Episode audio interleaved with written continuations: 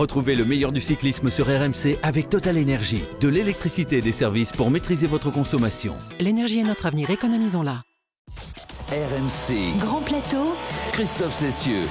Salut à tous L'an dernier, au départ du tour, il n'était qu'un outsider. Et pourtant, trois semaines plus tard, il triomphait sur les Champs-Élysées. Un an plus tard, Jonas Vingegaard semble encore plus fort qu'au mois de juin 2022.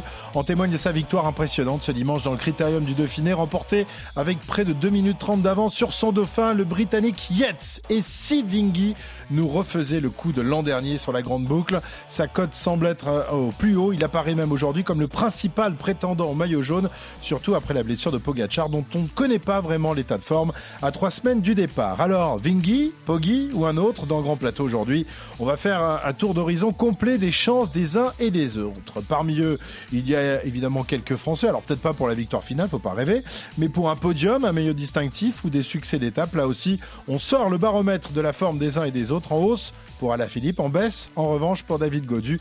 Très remonté, vous allez l'entendre envers les, critiques virulentes dont il a été l'objet ces dernières semaines. Enfin, la question que tout le monde se pose au moment d'écouter ce podcast, vous aurez peut-être déjà la réponse et vous pourrez ainsi juger la clairvoyance de l'équipe de Grand Plateau concernant la présence ou non de Thibaut Pinot au départ du tour. Il sera, il sera pas. Cyril Guimard, Arnaud Souk, Pierre Amiche et moi-même allons nous mouiller en fin de podcast. Salut les garçons, comment ça va? Salut les amis. Je pense qu'on va même se mettre des gros seaux d'eau sur la tête là, à mon avis. Euh... Alors, la, la réponse, on va la voir. Euh, peut-être Alors, nous sommes lundi là, au moment où nous enregistrons Ouais. cette émission. La réponse n'arrivera pas aujourd'hui. Non, euh, Ah bon, moi j'ai des informations contraires. Moi. Ah bon, ah, eh ben, écoute. Marc, Marc nous a laissé On entendre. n'est jamais d'accord avec soir Arnaud. ou demain matin. Ah oui, dé- déjà rien que là-dessus, vous n'êtes pas d'accord. Ça va mon Cyril, en pleine forme T'es prêt à te mouiller? T'es prêt à te mouiller? Bah, compte tenu des températures que j'ai dans mon jardin, là, euh, tu me mets un seau d'eau sur la tête, euh, je crie pas au viol. hein. Mais les, les fraises doivent être déjà toutes rouges, ça doit être magnifique. Elles sont bonnes, elles sont bonnes, oui.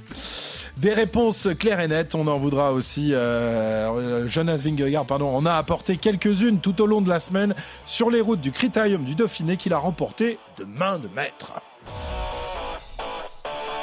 996 mètres encore à parcourir pour l'homme de tête dans des pentes à 18%. Il est italien, il s'appelle euh, Giulio Ciccone. Une petite accélération de Jonas Vingegaard qui veut montrer que c'est bel et bien lui le patron et qui est en train euh, de distancer de quelques mètres Adam Yates. Jonas Vingegaard qui lui a donc réussi à se défaire euh, de ses principaux concurrents au classement général. Non, Jonas Vingegaard ne parviendra pas à remporter une troisième étape après celle de Salins-les-Bains et après celle du col de la Croix de Fer hier euh, sur ce critérium euh, du euh, Dauphiné. Il y aura une vingtaine de secondes de retard, mais le vainqueur du Tour de France 2022 qui sera le grand favori dans trois semaines pour se succéder à lui-même nous aura montré dans ce critérium du Dauphiné que c'était bel et bien lui, le patron du cyclisme.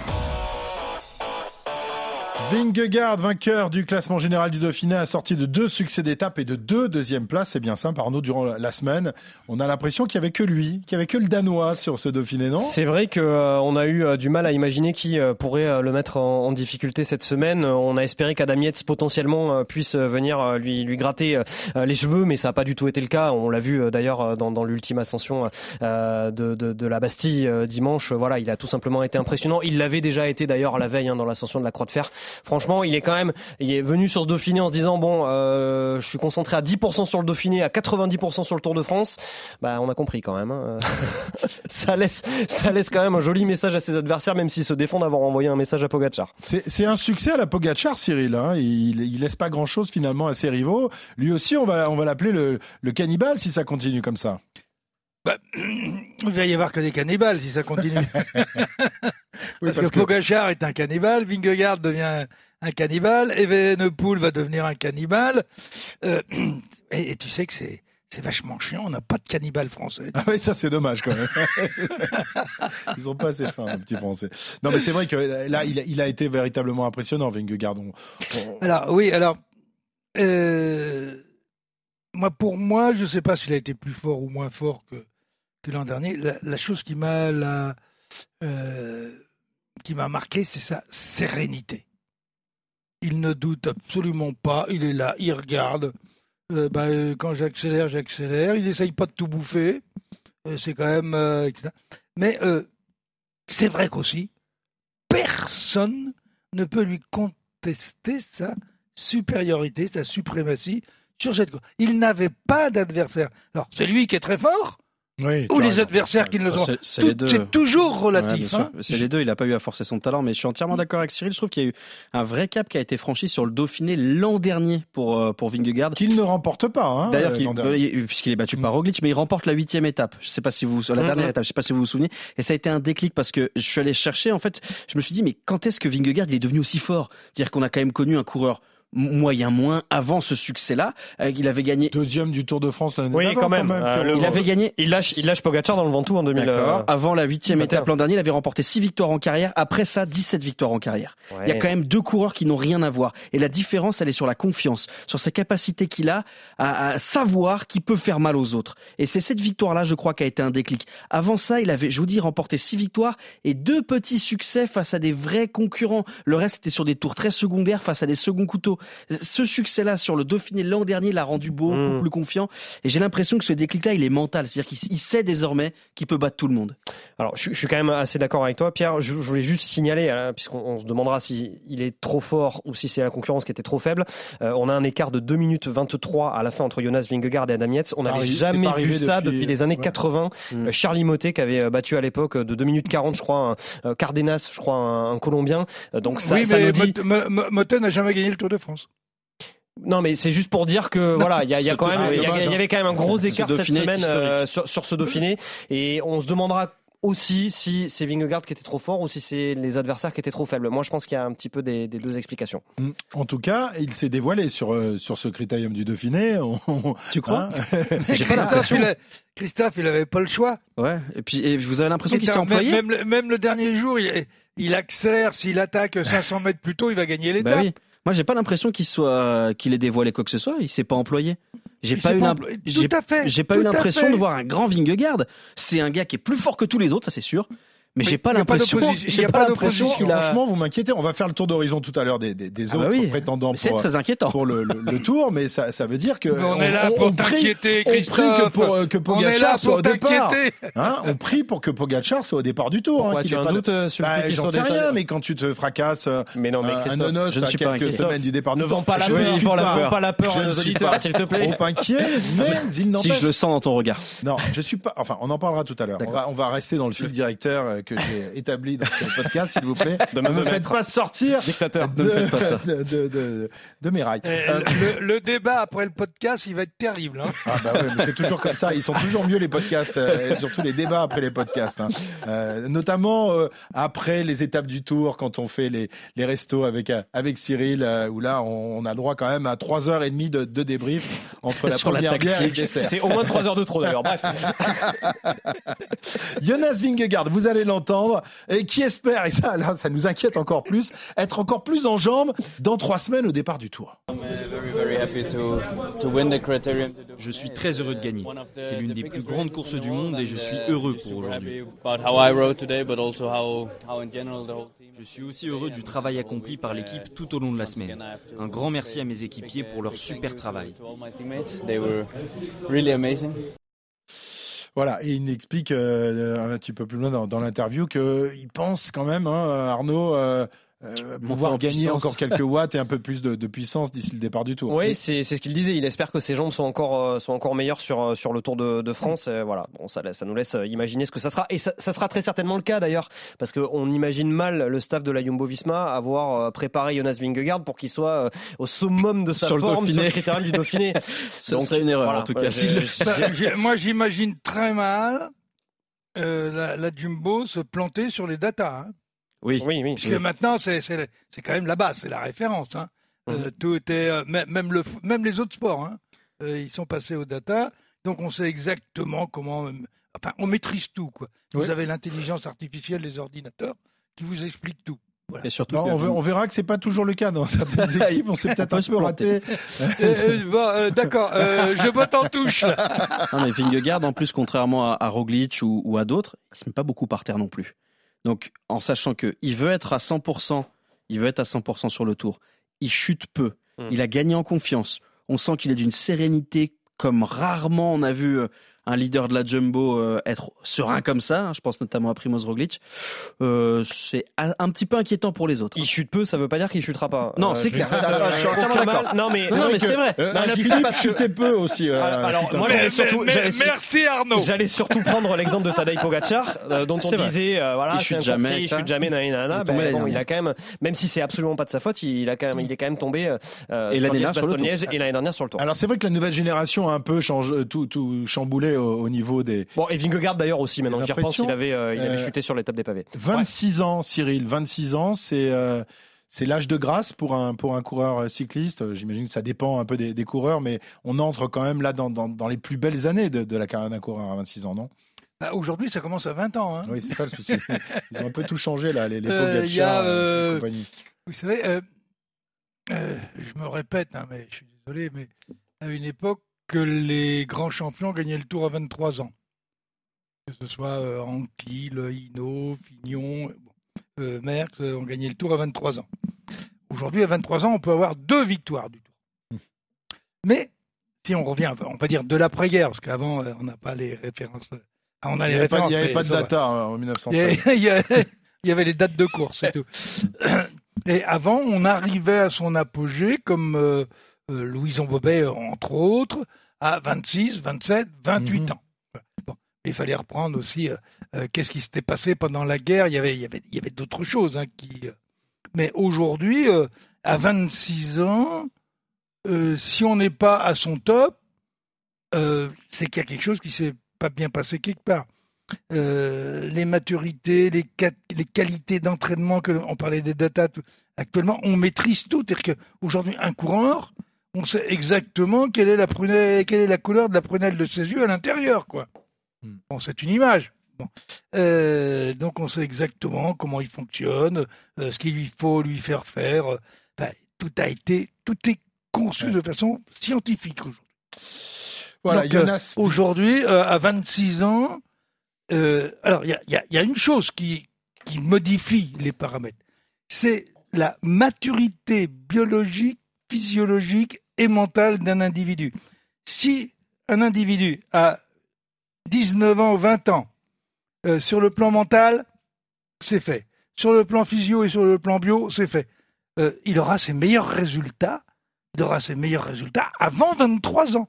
Ouais. Parce que c'est là où il y a Bon, la lui, il plus les grande- avant Non, mais 23. attendez, Lui, je vais jusqu'au bout. avant 23. C'est Oui, là où on a, c'est là où on a la plus grande. avant- avant ses 23 Attends, je peux euh, finir ma phrase. C'est là où on a la plus grande puissance, la, la plus grande puissance hormonale. C'est pas moi qui l'invente, tu es pas médecin. D'accord. D'accord. Avant 23 ans. Mais bon, lui, il est arrivé, donc maturité un peu plus tardive. Non, mais maturité un peu plus tardive aussi parce que qu'il a, été, grands il a- il a été découvert un petit peu plus tardivement aussi. Ouais. Alors même si ça fait 5 ans maintenant qu'il est à la Jumbo Visma, euh, on rappelle quand même qu'il a été découvert sur le tard, que c'était pas une évidence pour lui de devenir cycliste professionnel. hein. Il a, il a quand même un parcours euh, Et c'est un pas petit peu, un petit peu éclectique, on va Et dire. c'est pas facile de grandir dans l'ombre de, de, de coureurs comme Primoz Roglic. À la base, il était quand même au service de Primoz Roglic.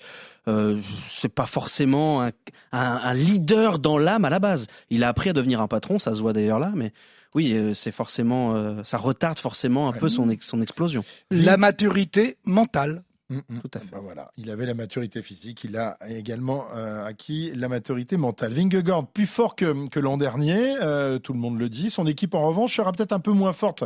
On rappelle que Roglic, alors on va on va on va en débattre. Roglic ne sera pas là puisqu'il a fait le, le Giro qu'il a remporté.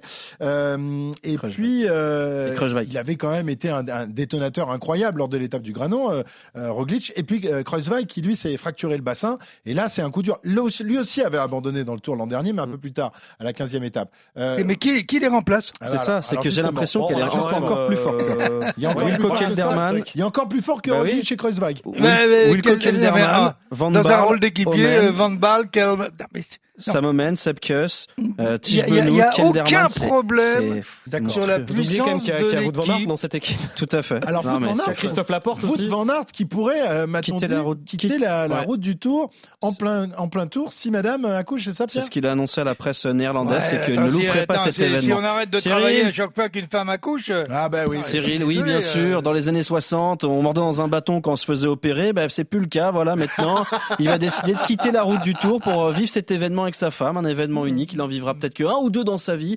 Et voilà. Et donc ça veut dire deux choses. Ça veut dire que un, probablement que c'est un au revoir définitif au maillot vert cette année. Il ne jouera pas le maillot Mais vert. ça, il déjà, l'avait déjà dit, mais annoncé. hein. il l'avait déjà dit, mais c'est une confirmation. C'est-à-dire que si déjà il se projette et il a dans la tête le fait qu'il pourrait arrêter le Tour de France, je le vois pas euh, continuer comme ça.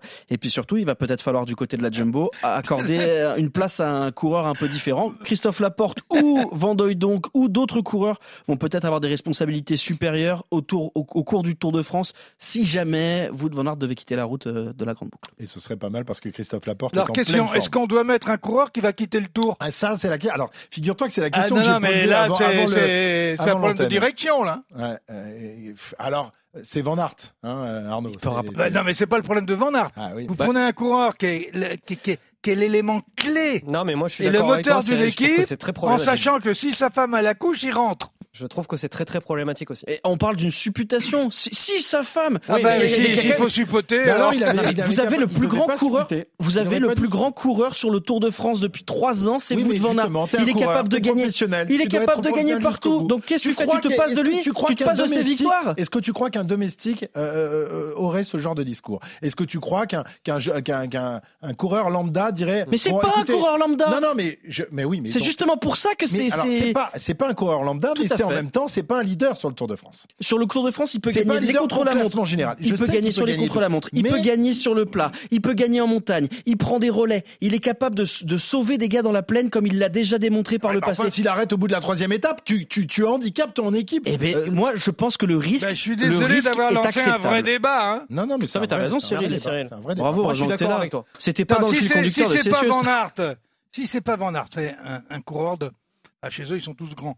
Mais Non, mais c'est même pas le Oui, mais problème. si c'est Nathan Van et, donc, et- et- le et le, type, il te dit Ah, je pars, mais si ma femme accouche la- le cinquième jour, je rentre à la maison. Mais non, mais ça c'est Le pas manager, euh, il, il- il le prend au départ du tour Moi, j'ai Ah, eu le mais cas de figure personnel. Ah. Moi, j'ai renoncé à, à aller couvrir les Jeux Olympiques à Vancouver parce que ma femme devait accoucher juste après, juste après. Ben, j'ai pas voulu prendre le risque. Oui, mais j'aurais pu pas la dire, même distance. je pars avec vous et puis je rentre. Mais c'est pas Ah la bah même non. distance. Il t'es pas il y avait- courant il y avait- cycliste. il y avait 28 heures de voyage. Mais je suis, mais suis un domestique. euh, Moi, je suis un domestique. Justement, j'ai pas pris le, j'ai pas pris le risque. Non, mais c'était pas, c'est pas la même sans moi. Non, mais enfin, vous, vous ne prendriez pas le risque à la place de la Jumbo. Moi, Non. franchement, enfin, ah, c'est pas que je prendrais pas le risque à la place de la Jumbo. En Je pense que ça va turbiner dans la tête En termes de management Je- de l'équipe, Ah je ouais. pense En que termes Les de management, s'il doit c'est quand même abandonner des- le je prends pas. C'est quand même des Néerlandais qui sont extrêmement, on va dire, pointus, et extrêmement rigoureux sur toutes les règles.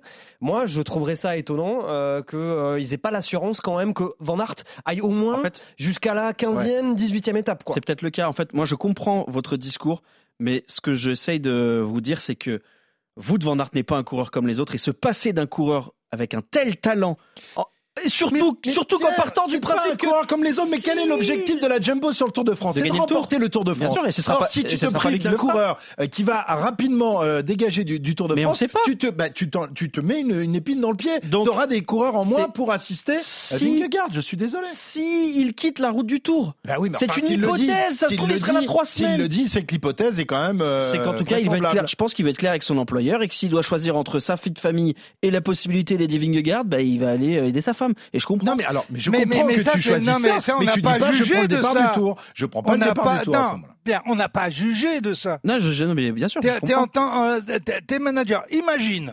Moi, je tu le prends mets, tous les jours. euh, tu, tu le mets au départ du tour. Ah, je- Tu oui. sais que sa femme peut accoucher entre le, le cinquième et, le dix- et, et la 10 ou 12e étape. Ça, Imagine, dans les deux ou trois premières étapes, t'as deux mecs qui se mettent sur le toit qui rentrent à la maison. Ouais. Tu fais comment?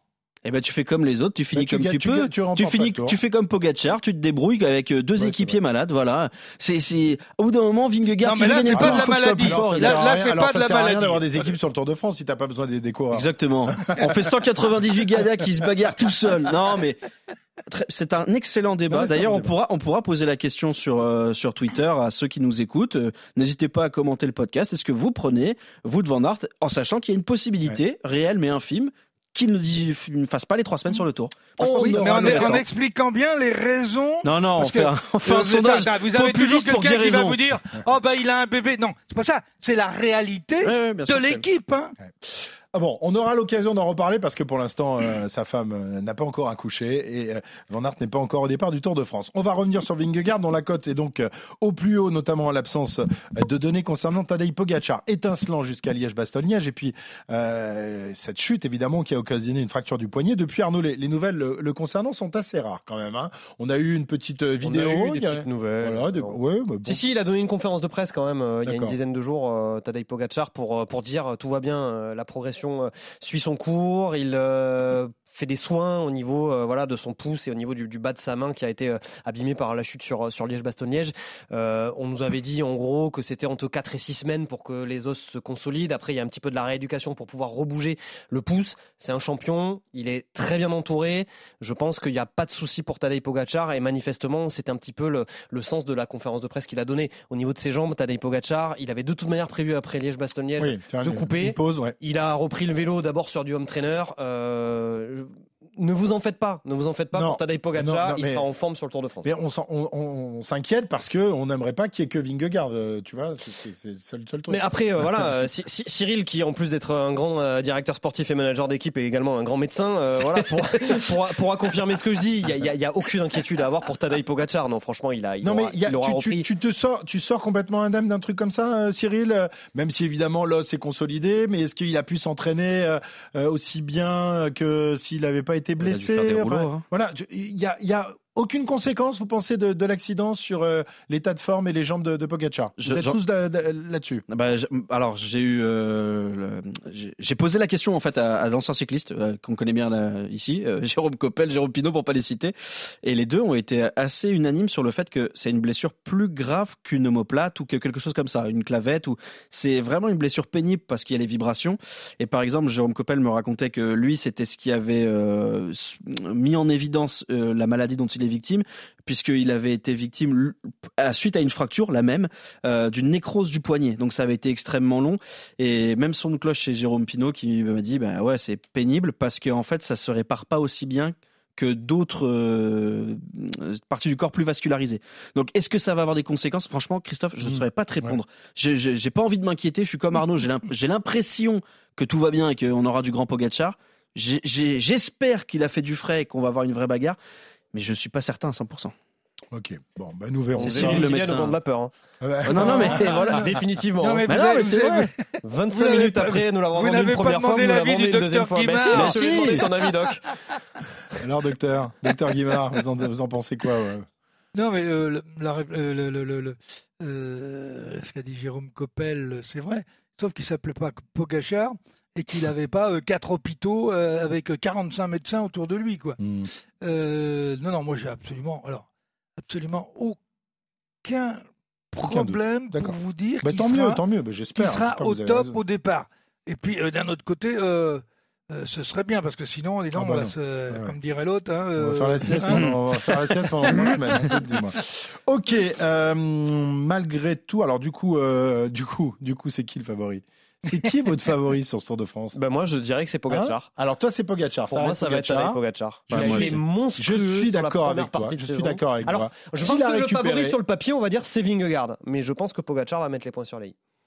Et qui va être entouré d'une très très belle équipe cette année, contrairement à l'an passé, même si son qui équipe plus était... de Qui a le plus de talent? Qui a le plus de talent Pogacar. Oh, Pogacar, Pogacar, incontestablement. Mais après, il gagne partout, Pogacar. Il gagne partout, il gagne euh, de différentes manières. Excusez-moi, la différence, il a, un truc en plus sur le vélo par rapport la à La différence l'an dernier, elle s'est faite avec des fautes de management.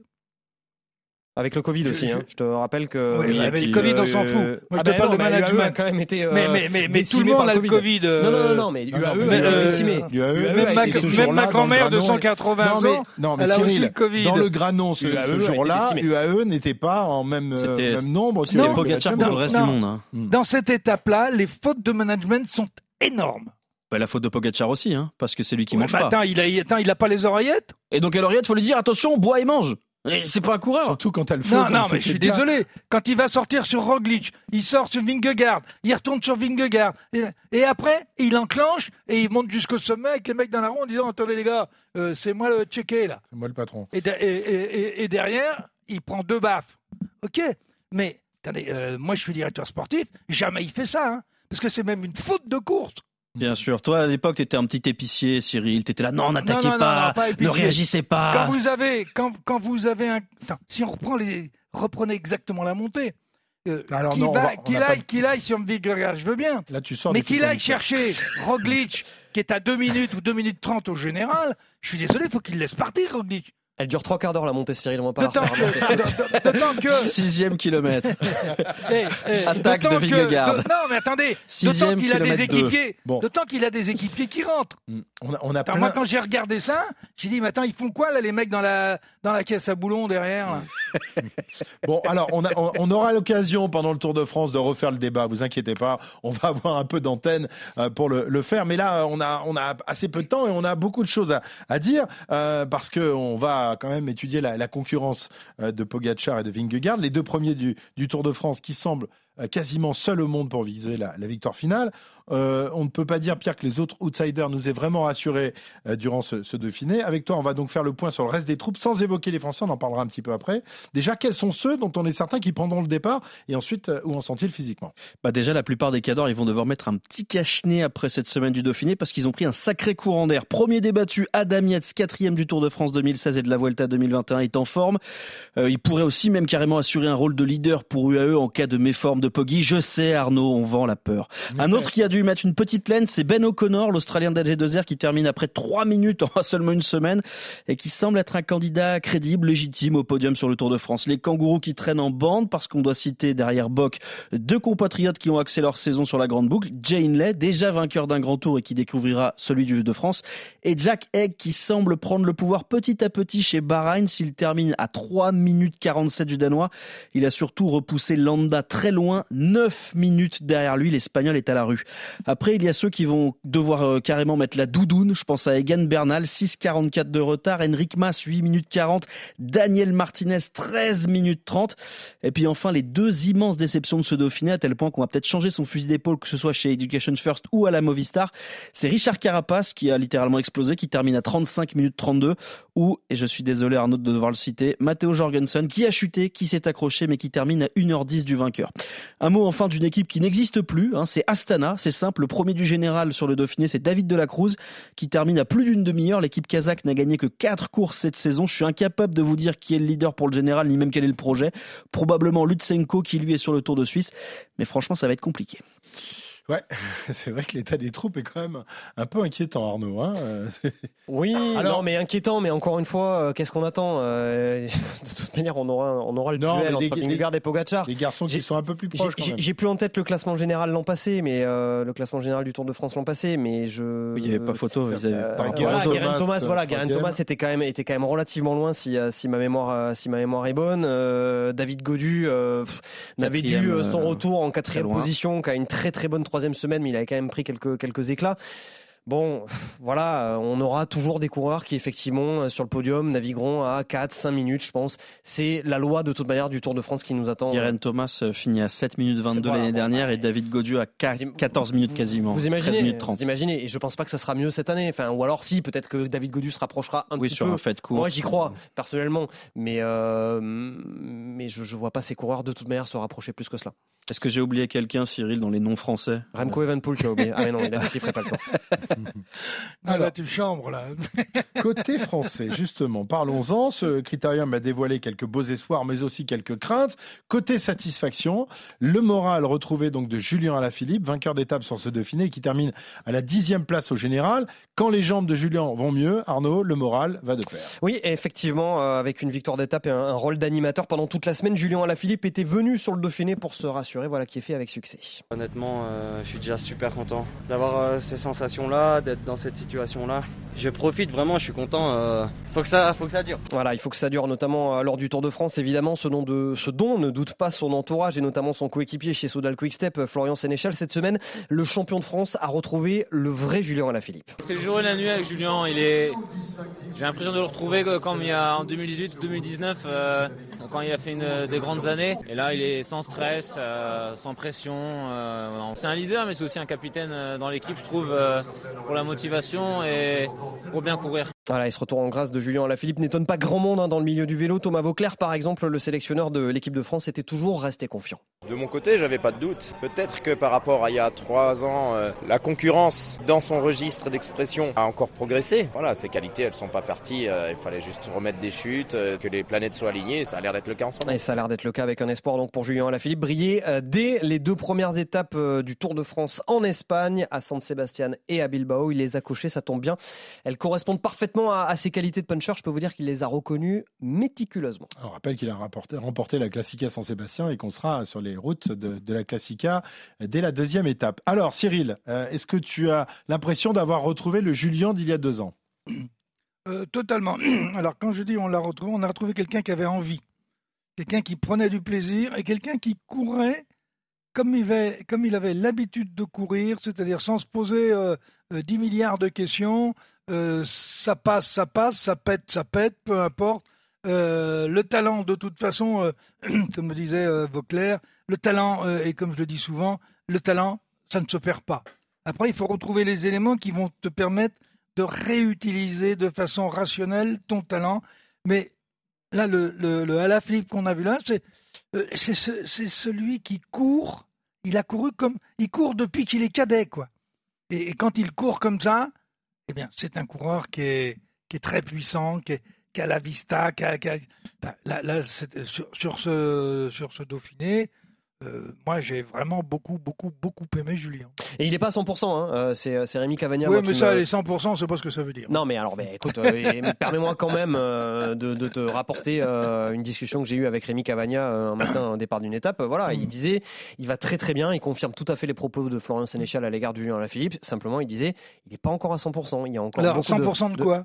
Ben 100% de, ses, de, son, euh, de sa forme, Potentiel. Cyril, Mais comment il mesure Comment il mesure Avec les donner les protocoles, les datas quand ça t'arrange, c'est bien, quand ça t'arrange pas, c'est pas bien. Voilà, bon. Alors nous parlons, Julien Lafilippe aujourd'hui est allé reconnaître le col de Jouplane, tiens, dans les Alpes. Alors, qu'est-ce que vous, lui- vous, vous imaginez euh, pour, euh, pour Julien justement de- dans ce Tour de France, Pierre Euh, quoi, un maillot jaune peut-être au bout de la, la première ou deuxième étape un- un- J'ai très envie d'y croire, Christophe, comme à chaque fois. Comme c'est- j'ai très envie d'y croire. Mais le problème, c'est que le plateau, il est tellement dense. Il faut battre tellement de bons coureurs que je m'interroge juste sur la capacité de Julien Alaphilippe de, de prendre ce maillot jaune, alors que dès la première semaine, il y aura la bagarre entre les favoris du Tour. Voilà, je ne sais pas, je sais pas s'il est capable encore aujourd'hui de les battre. En tout cas, sur ces routes-là. Tu penses qu'il y aura la bagarre dès les, dès les deux premiers jours entre euh, oui, Pogacar, Vingegaard Peut-être pas Pogacar et Vingegaard, mais tous les autres, ils ont intérêt à se bouger dès la première semaine s'ils veulent espérer euh, ne serait-ce qu'une place sur le podium. hein. Pour, pour moi, pour Non, moi ça mais- va être. Pardon, vas-y, Oui. je t'en prie. Oui, non, euh, le problème, il est très simple. Il y a le classement général, ça n'intéresse pas, euh, il dont ne fait pas partie, on va dire, euh, Julien, euh, comme d'autres coureurs. Il y a 3-4 coureurs pour le classement général. Sur les premières étapes, il est très dangereux de s'exposer par des attaques euh, qui pourraient se retourner contre vous. Donc, on va se retrouver à peu près avec des parcours un peu différents, dans la même configuration du départ du Tour euh, en Bretagne. Euh, et là, bah, rappelez-vous, euh, Julien gagne la première, Van Der Poel gagne la deuxième. On va être, on va être là-dessus. ça, hein. Alors- ça- ça ressemble aussi au départ à Nice, hein, avec, euh, avec Tout les- à la fait. montagne a- dès les premiers Il y a jours. quelque chose d'intéressant quand même sur la première étape. Euh, on a la côte de Piquet qui sera située à, à 13 km de, de l'arrivée. Euh, ça, ça nous rappelle des profils qu'aime bien Julien Alaphilippe, notamment sur Liège-Bastogne-Liège. On a une cote de 2 km à 10%. Et ce qui est très intéressant, c'est qu'il y a un bonus en haut de cette côte Ah. de Piquet. Le premier qui franchira la côte de Piquet aura un bonus en temps. Il aura euh, un nombre de secondes euh, de, de bonification. On Moi, j'imagine volontiers une bataille entre vous de Van Aert, Mathieu Van Der Poel, Julien Alaphilippe et peut-être d'autres, mais en tout cas Ceux entre, qui ces, veulent entre, ça, ouais. entre ces trois-là, particulièrement. Ces trois, ouais, peut-être, mais pourquoi pas, et pourquoi pas. Ces trois-là partir dans la côte de Piquet, et je pense que Julien Alaphilippe a 100% de ses moyens, même si Cyril m'opposera qu'on ne sait pas ce que c'est 100% de ses moyens, mais moi je vais quand même utiliser Moi, j'ai jamais cette, su. hein, cette, cette expression-là, à 100% de son talent et de ses moyens, Il a les moyens Julien de. Alaphilippe, il a largement les moyens d'aller chercher cette bonification sur Mathieu Van Der Poel et sur Wout Van Aert, et ça peut peut-être, voilà, derrière, euh, Ouais. derrière ce, Eh ben ce- oui, oui, c'est l'enjeu des, premiers, des deux premières étapes. Eh ben, en tout cas, on va se régaler dès les deux premières étapes. ah, avec mon bonus, là, je vous ai. Ah, là, je tu vous nous ai appâté là, avec, euh, avec ton bonus. Ouais, tu nous as bonifié. Exactement. Autre satisfaction. Alors, on va pas développer le bon classement général Guillaume Martin, euh, premier français Très, du Dauphiné. très. Sixième bon, à 4,51. Cinquième de la, de la grosse étape euh, de Mm. la Bastille, hein, qui était vraiment c'était un chantier, hein, Alors, cette montée vers la Il est, il est à sa place, mais on a l'impression qu'il pourra jamais malheureusement. euh, Oui, mais on n'en parle plus. pas et il est quand même. Mais il est euh, toujours là. il est C'est un mec là. sérieux qui fait, le- mais qui fait son job et qui le on fait bien. l'adore, mais. La déception. Alors, on- la déception, en, en revanche. Aïe, aïe, aïe, aïe, aïe, à la rue durant ce, ce Dauphiné, qu'il termine à 30e place, à 25 minutes de Vingegaard. Un classement médiocre qui lui a valu de nombreuses critiques, que ce soit dans les médias, mais aussi sur les réseaux sociaux. Euh, Il n'y a pas eu que ça. hein. Il y a aussi euh, sa sortie euh, concernant Thibaut Pinot euh, il y a quelques jours. Et donc, du coup, il a pris, il a pris les, des critiques dans, dans les dents. Et ça ne lui a pas plu du tout. Il est venu s'en expliquer dimanche après la dernière étape. À ton micro, Arnaud, on l'écoute. Je sais que voilà, a- les gens, par rapport à mes déclats, euh, euh, sur, euh, me critiquent beaucoup. Ça, euh, j'ai juste envie de dire que les déclarations, enfin les, les critiques, ça passe. Je m'en fiche euh, les gens qui me critiquent en positif, en, en négatif. Euh, juste, euh, le, je pense que le vélo c'est un sport populaire, on le sait tous, et juste m'insulter et prendre des insultes de, entre guillemets de fils de pute dans mes, dans mes DM, mes messages et tout, ça va, ça va juste 5 minutes. Donc euh, voilà, je voulais juste rappeler que le vélo est un sport populaire, donc euh, me critiquer, il y a vraiment pas de souci parce que c'est la loi du sport et des critiques, il y en a, il y en aura, mais voilà, insulter des membres, jusqu'à insulter des membres de ma famille, je trouve ça un petit peu moyen pour certaines personnes. Donc ouais, j'avais juste, juste ça à dire, mais en tout cas les critiques, il n'y a aucun problème avec ça. Déclaration spontanée hein, de David Mhm. Godu. euh, au Oui, plus, il y avait euh, pas une question, euh, il non, est non, s'en expliquer tout on, seul. on partait et puis euh, lui, bah, il est, il est revenu. euh, il, il a dit attendez. euh, par contre, je voulais dire que voilà, il, il a dit Ouais. ça après. Euh, moi, je trouve quand même que euh, s'exprimer publiquement, spontanément, volontairement là-dessus, ça ça dénote de quelque chose qui trotte dans sa tête. Ouais. Voilà, et je pense pas que ce soit Cyril qui me démentisse. Non, absolument pas. D'ailleurs, euh, euh, je l'ai dit à plusieurs reprises. Qu'est-ce que vous foutez à aller lire des merdes sur les réseaux sociaux Oui, mais ça, c'est David Godu. Hein, il est là. Il Non, est- mais Bah, c'est pas que la David génération, Godu, c'est pas celle de. c'est- la David génération. uniquement. Bon, quelqu'un qui vous insulte, vous répondez pas, c'est le plus grand des mépris. Vous répondez, vous lui donnez raison. Ne répondez jamais. Et puis pourquoi vous y allez? Non, vous, vous savez, euh, sur les réseaux sociaux, vous choisissez les gens avec qui vous avez envie de communiquer. Alors les autres, vous en avez rien à faire. D'autant que 99% de- de- du temps sont des gens qui sont anonymes. Les gens qui ont que vous connaissez, qui ont des choses à vous dire, bah, qu'ils vous appellent au téléphone ou qui vous envoient. Mais, mais, mais les réseaux sociaux, arrêtez de les lire, quoi. Arrêtez de les lire. Moi, je sais pas ce que ça fait de se faire insulter par des centaines de personnes. Euh, Mais t'en as rien Non, à foutre, tu les connais même pas. c'est une personne. je crois que ça quand nous arrive bien- à nous aussi Bien de nous faire insulter par deux trois personnes sur les réseaux sociaux. Mais- eh bien, Et je- alors, et on mais s'en tu- fout. Mais tu, le, Christophe- mais tu le vis mal. Moi, oui, je mais le vis tu, mal. tu n'es pas un sportif. Non, tu suis n'es pas confronté à ces volumes-là. Ce que je veux te dire, c'est que quand tu es Je ne bien, crois pas que ce soit une question de volume. C'est juste euh, quand tu es bien, ça ne te touche pas. Je pense Mais que qu'est-ce que David t'en as à faire Tu les connais Cyril, même pas. Cyril, ce que je veux sais, dire, c'est, mais- je pense que quand tu es bien dans ta tête, tu en as rien à cirer.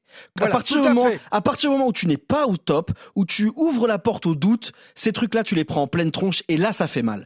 Parce Et que là, des critiques, il n'a pas attendu de parler de, de Pinot et tout ça pour Là- se faire là, tu insulter ou appuies critiquer. sur le- Tu appuies sur le point qui fait mal. Et donc là, il offre, Arrêtez. il offre, il offre de l'aspérité parce que justement, il est pas bien. Et, et ça. Bon, après, le truc qui me dérange aussi un petit peu dans cette affaire, c'est que David Godu a été pris lui aussi sur les réseaux sociaux à dire du mal de ses coéquipiers. Donc bon, c'est un peu la- le serpent qui se mord la queue. Donc je suis assez d'accord avec Cyril. euh, C'est vrai, je savais pas. éteignons le téléphone un petit peu et puis euh, ça lui fera pas forcément de mal de couper avec. Marc euh, devrait ça. supprimer les téléphones. Voilà. Je Tu sais, je voudrais le faire dans les grandes gueules. Tu chambres. serais pas bien non plus. Hein. Passer dans les chambres le soir. Allez les gars, vous rendez vos, vos portails. Il est 22h, extinction des feux. Comme avec les Hein gosses. Ah, mais ça, c'est ce qui se passait je suis mon- euh, sûrement chez Guimard à l'époque. Hein. Euh, voilà. Bon, il n'y avait pas de Il avait pas le téléphone. téléphone On coupait la cabine téléphonique. il, y avait, il y avait des pigeons voyageurs encore à l'époque. Moi, moi, je pense quand même, pour revenir un petit peu sérieusement, que ça, ça dénote euh, d'un manque de sérénité euh, de la part de David Godu en vue du Tour de France. Il a terminé quatrième l'an passé. Il avait beaucoup douté en lui. On l'avait vu dire finalement que voilà, c'était en commettant quelques exploits euh, en troisième semaine qu'il s'était enfin senti pousser des ailes et qu'il s'était enfin senti légitime. Là, je pense qu'il y a quand même beaucoup de choses. Il y a eu le cas d'Emar, on vient d'en parler. Il y a aussi le cas Thibaut Pinot qui inéluctablement euh, doit trotter dans la tête de David Godu. Euh, il a beau dire ce qu'il veut, je suis désolé, si Thibaut Pinot est sur le Tour de France, c'est quand même pas la même chose pour David Godu et je pense que ça doit lui trotter dans la tête de se dire ah ouais mais même si Pinot il est coéquipier pour moi, qu'il est à, met à 100% dévoué, il va encore faire des, des, des choses des échappées comme il l'avait fait l'an passé et du coup bah moi ça va me faire perdre euh, ça va me faire perdre de, de, de la possibilité d'aller le plus haut au classement général. Moi je pense qu'il y, y, a un petit ouais. peu de ça. Ouais, tu sens qu'il je, pas... je fais de la peut-être de la psychologie de comptoir ouais, mais... mais... mais tu as raison. Je pense que c'est t'es pas loin de la vérité. On, on le sent, on sent qu'il est pas serein sur, sur, tout ça. Et ce qui est drôle, c'est qu'on en trotte dans la tête. Quand on pose la question à Marc Madio, puisqu'on a passé oui. le week-end avec oui, lui pour, le, pour, dévoiler un peu les coulisses même, de la même préparation. au bout de quelques bières et de quelques verres de rosé, il lâche rien. Hein. Non, il, mais il lâche rien. C'est comme ça. C'est comme ça les Mayennais. Ils ont la tête dure. Non, mais surtout quand on lui parle, parce que évidemment, on l'a asticoté sur à peu près l'intégralité des sujets qu'agite le peloton, y compris la rivalité supposée Godu-Pinot. Lui, il est très clair. Il dit non, pas du tout. David, il s'en fout. Ah, David, ça lui fait rien du tout. Euh, je pense qu'il l'aime bien et tout. Il n'y a pas de problème. Ouais. Alors, est-ce que c'est parce qu'on est quand même journaliste, euh, oui, même si on est ses copains, ou est-ce que c'est parce qu'il n'y a vraiment pas de problème Je sais pas. Cyril. Ben, euh, j'ai plutôt le sentiment. Où Toi, il te parle, Marc. plutôt, Toi, il te parle, Marc. Euh, c'est que euh, l'équipe aujourd'hui, c'est un gros iceberg. Alors, vous avez la partie visible et ouais. vous avez toute la partie qui n'est pas visible. Le problème, c'est que l'iceberg, il est en train, en train de fondre rapidement. Rappelez-vous ce que je vous avais dit au moment de l'affaire des, des mares. Il y a trop de non-dits depuis trop longtemps pour que ça pète pas.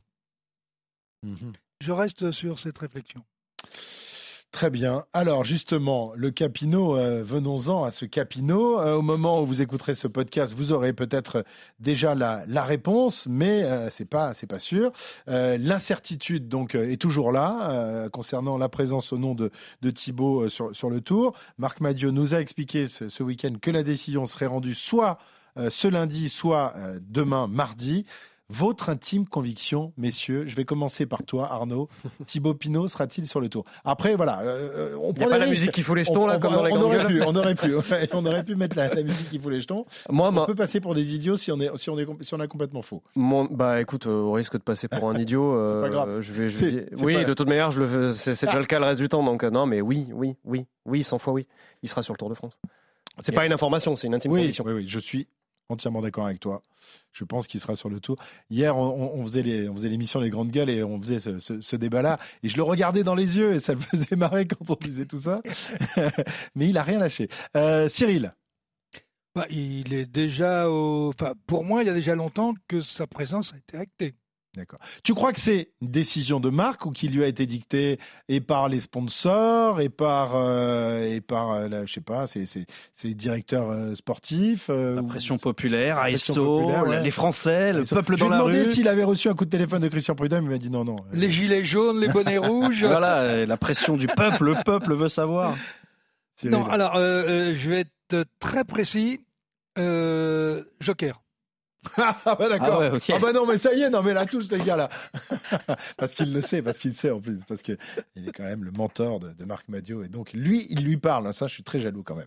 Euh, bon Pierre, à ton avis? À mon avis, euh, Marc Madio est un homme intelligent et donc il emmènera Thibaut Pinot sur le Tour de France. Déjà pour moi, pour ne pas me trahir personnellement, parce que quand même on travaille ensemble avec Marc dans les grandes gueules.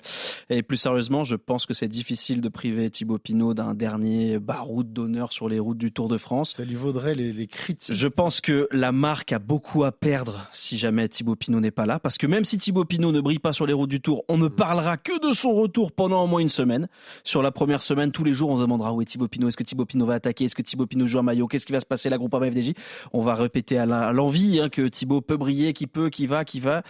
Donc je pense que c'est très important. Et dans la dernière semaine du Tour, on dira ah peut-être qu'il va encore courir l'année prochaine. Et va savoir. En tout cas, savoir. petite information. Euh, vous allez me dire peut-être que ça n'a rien à voir, mais moi je pense que si.